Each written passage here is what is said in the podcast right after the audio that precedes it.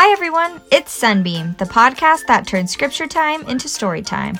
From legendary animals to fierce battles to important lessons, the scriptures are an exciting place. So let's dive in. We are Megan and Gabe, and this week we're still quarantined away from our mic, so sorry for the sound quality. But let's get down to business. Today we're talking about a really special holiday. Ooh, Thanksgiving. Nope, not Thanksgiving. Christmas? Closer, this one is another holiday where we celebrate Jesus. Oh, Easter. That's right, Easter.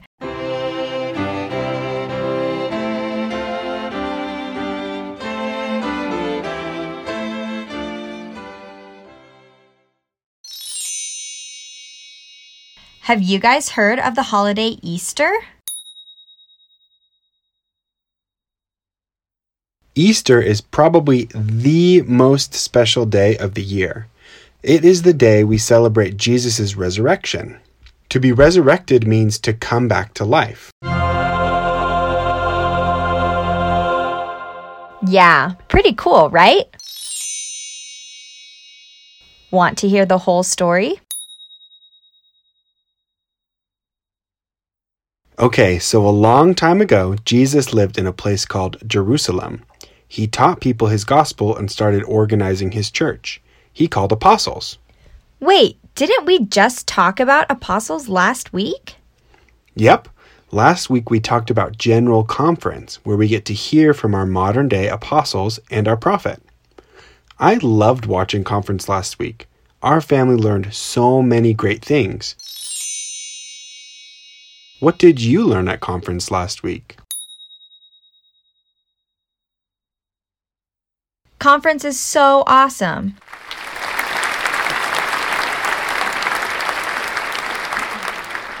Okay, back to Easter.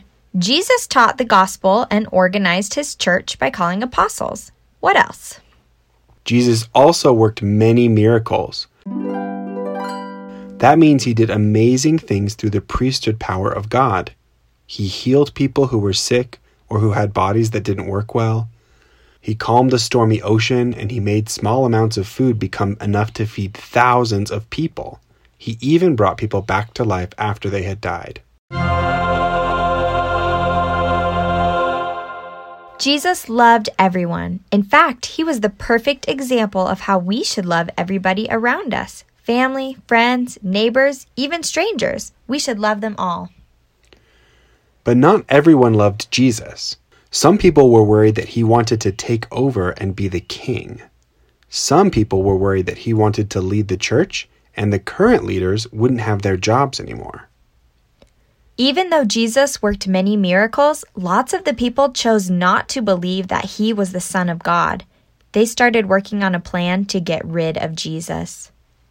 One day, Jesus and his apostles were having a special dinner. They were celebrating the Passover, an important holiday in the Jewish faith. We call this special dinner Jesus had with his apostles the Last Supper. Sometimes dinner is called supper. At this dinner, Jesus taught his apostles how to have the sacrament.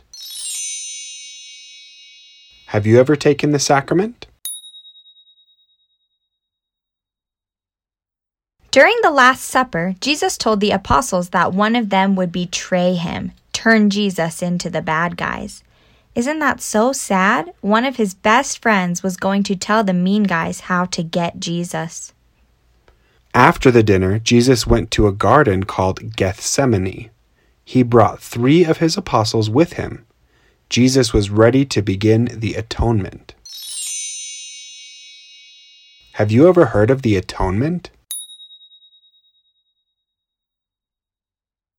The atonement is the most important thing that has ever happened in the whole world. Because Jesus was a totally perfect person, he was able to make a choice to suffer or feel a lot of hurt for the mistakes, pains, sorrows, and sicknesses of every single person to ever live on the earth.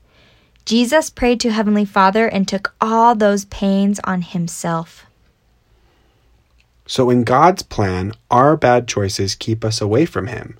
So, Jesus took all our bad choices and suffered the punishments for them. That way, when we repent, we accept Jesus' atonement, which brings us back to God.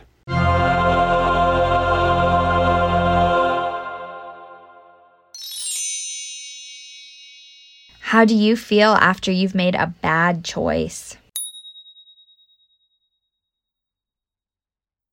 And then how do you feel after you say sorry or pray and repent? Jesus is why we can feel better after we make a bad choice. Because he has already suffered for them, we don't have to. Now think of how you feel when you're scared or lonely. Jesus felt those feelings too as part of the atonement. He always knows how we are feeling if you feel sick or sad or scared, Jesus knows how that feels and he can help you feel better. Now think of all the bad choices and bad feelings from all the people in the whole world. Jesus suffered for all of that. Jesus was the only one who could do the atonement because he was the only one who never sinned, and he is God's Son so he had divine power to get through the pain of the atonement. It was the most amazing act in the history of the world. So after Jesus finished praying in Gethsemane, one of his apostles named Judas came to the garden with some of the bad guys who wanted to kill Jesus. Jesus' prophecy came true. One of his apostles did betray him. Judas kissed Jesus on the cheek to show the bad guys who Jesus was. Then the bad guys arrested Jesus because they said he was telling lies about being the Son of God. They took Jesus to be judged by some of the leaders of Jerusalem. And even though the leaders thought Jesus was innocent and didn't do anything wrong, the people wanted him to be punished, so they asked for the leaders to crucify him. That means Jesus was nailed to a big wooden cross. They nailed his hands and feet to the cross and stuck the cross in the ground where Jesus hung to die.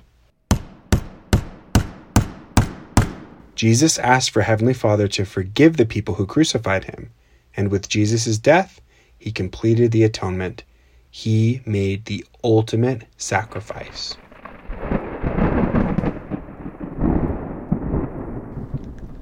After he died, his friends and apostles buried him in a tomb. That was like a cave where they put their loved ones after they died. Jesus' friends didn't understand that Jesus would be resurrected, so they were so, so sad. Some of the women who loved Jesus came back the Sunday morning after he had died to finish taking care of his body. But the stone that was like a door in front of the tomb was rolled away, and Jesus' body was gone.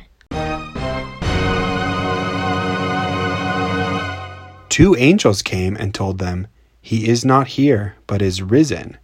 Jesus came back to life. The women ran to tell the apostles the news. Peter and John raced to the tomb to see for themselves. Sure enough, Jesus was gone, but Peter and John couldn't quite believe that he had been resurrected. One of Jesus' followers was a woman named Mary Magdalene. She was sad because she thought that someone had stolen Jesus' body. She was crying outside the tomb when a man came up to her and said, Why weepest thou? Whom seekest thou? He asked, Why are you crying? Who are you looking for? She thought he was the gardener, and said, Sir, tell me where thou hast laid him. Where is Jesus? And then Jesus said, Mary. And Mary realized it was Jesus. He truly had been resurrected.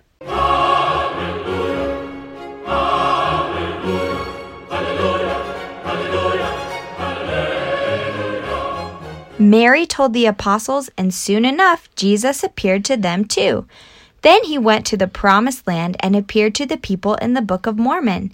There he taught them many of the things he had taught the people in Jerusalem.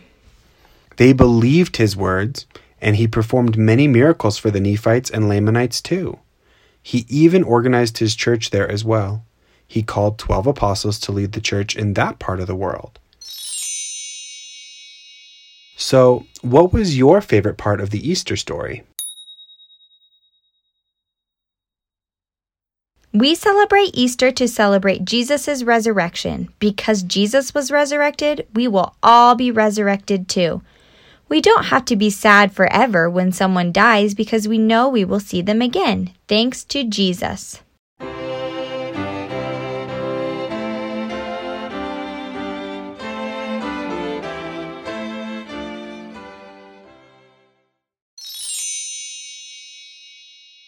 How would you have felt if you saw Jesus after he had been resurrected?